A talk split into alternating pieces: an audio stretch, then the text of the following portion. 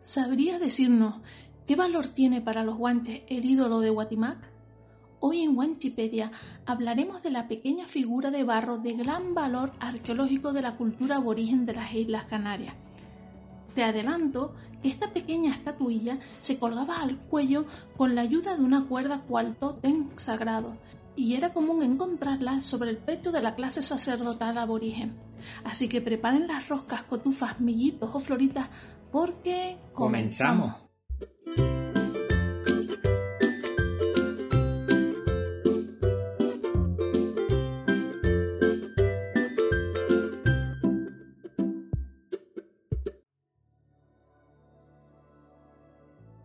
A finales del siglo XIX se pudo recuperar una de las figuras de barro de gran valor arqueológico de la cultura aborigen de las islas. Estamos hablando nada más y nada menos del ídolo del Guatimac, una estatua de pequeño tamaño de apenas 6 centímetros y medio elaborada con barro cocido.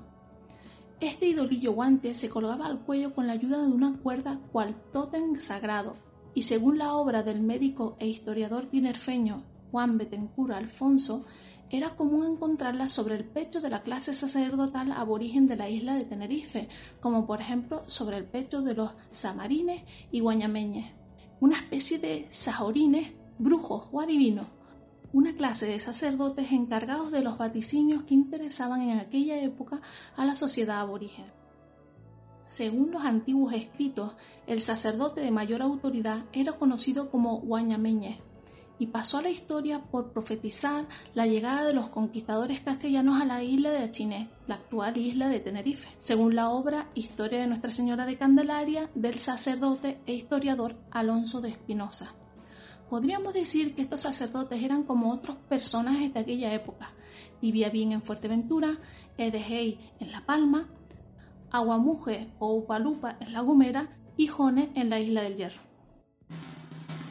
Aprende con los podcasts de Wikipedia, aprende sobre la cultura de las Islas Canarias. Síguenos en las principales plataformas de difusión de podcasts como Spotify, Evox, Anchor, Apple Podcasts, Google Podcasts y a través de nuestras redes sociales, YouTube, Facebook, Instagram, Twitter y TikTok. En resumidas cuentas, en la isla de Tenerife, cada rey tenía seis capitanes llamados cigoñes y cuatro guañamos o consejeros una especie de brujos que adivinaban el futuro incierto de aquella época. Según recoge la obra de la historia de las siete Islas Canarias, un trabajo de Tomás Arias Marín de Cuba publicado en el año 1687. A mediados del siglo XIX se tuvo la fortuna de hallar el ídolo de Guatimac en un lugar muy importante desde el punto de vista arqueológico. Te adelanto que en esa misma zona, a mediados del siglo XVIII, se encontró un abundante número de momias guanches en una cueva sepulcral.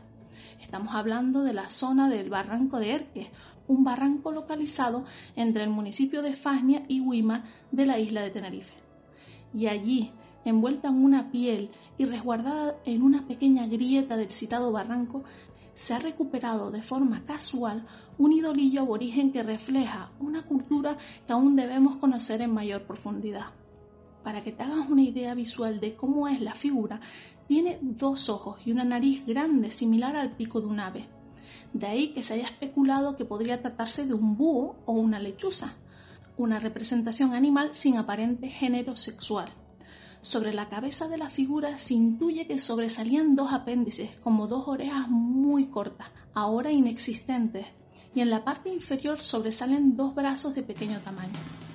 Únete a nuestra comunidad, conviértete en miembro de Patreon si quieres apoyar al proyecto de Wikipedia. Patreon es una plataforma en la que nuestros seguidores se convierten en patrocinadores con su aporte económico mensual un sistema de mecenazgo en el que gracias a tus donativos mensuales proyectos como Wanchipedia siguen vivos. A cambio, accedes a contenido exclusivo, eliges de qué hablar en los podcasts semanales, recibes regalitos y charlas con los creadores de Wanchipedia todos los meses a través de Zoom. Todo esto es posible gracias a ti, gracias a mecenas que como tú hacen posible que la cultura canaria siga viva. Anímate, ayuda al proyecto canario que tanta falta hace en estos momentos. Además, este idolillo guanche se parece mucho a las representaciones que la cultura líbico-bereber grababa en el interior de sus cuevas. Para ellos existían espíritus en el interior de la tierra, una figura maligna llamada Genum, y a la que dibujaban de forma muy similar al ídolo de Guatimac. Interesante, ¿verdad? Para finalizar, queremos que sepas que esta figurilla es única en Tenerife y es una prueba material de la existencia de ídolos en la historia antigua de las islas. Y si te pica la curiosidad y quieres verla con tus propios ojos, visita el Museo Arqueológico del Puerto de la Cruz y en primera persona contempla la figurilla del hilo de Guatimac en una de sus vitrinas. Recuerda que es muy pequeñita, así que tenlo en cuenta cuando vayas a verla. ¿Conoces algo más de la estatuilla de Guatimac? ¿Has visitado un museo? Déjanos tu comentario, queremos leerlo. Ya sabes, todos los miércoles un nuevo podcast, todos los miércoles nuevos contenidos en los podcasts de Wanchipedia. Besitos, mis niños. Chao.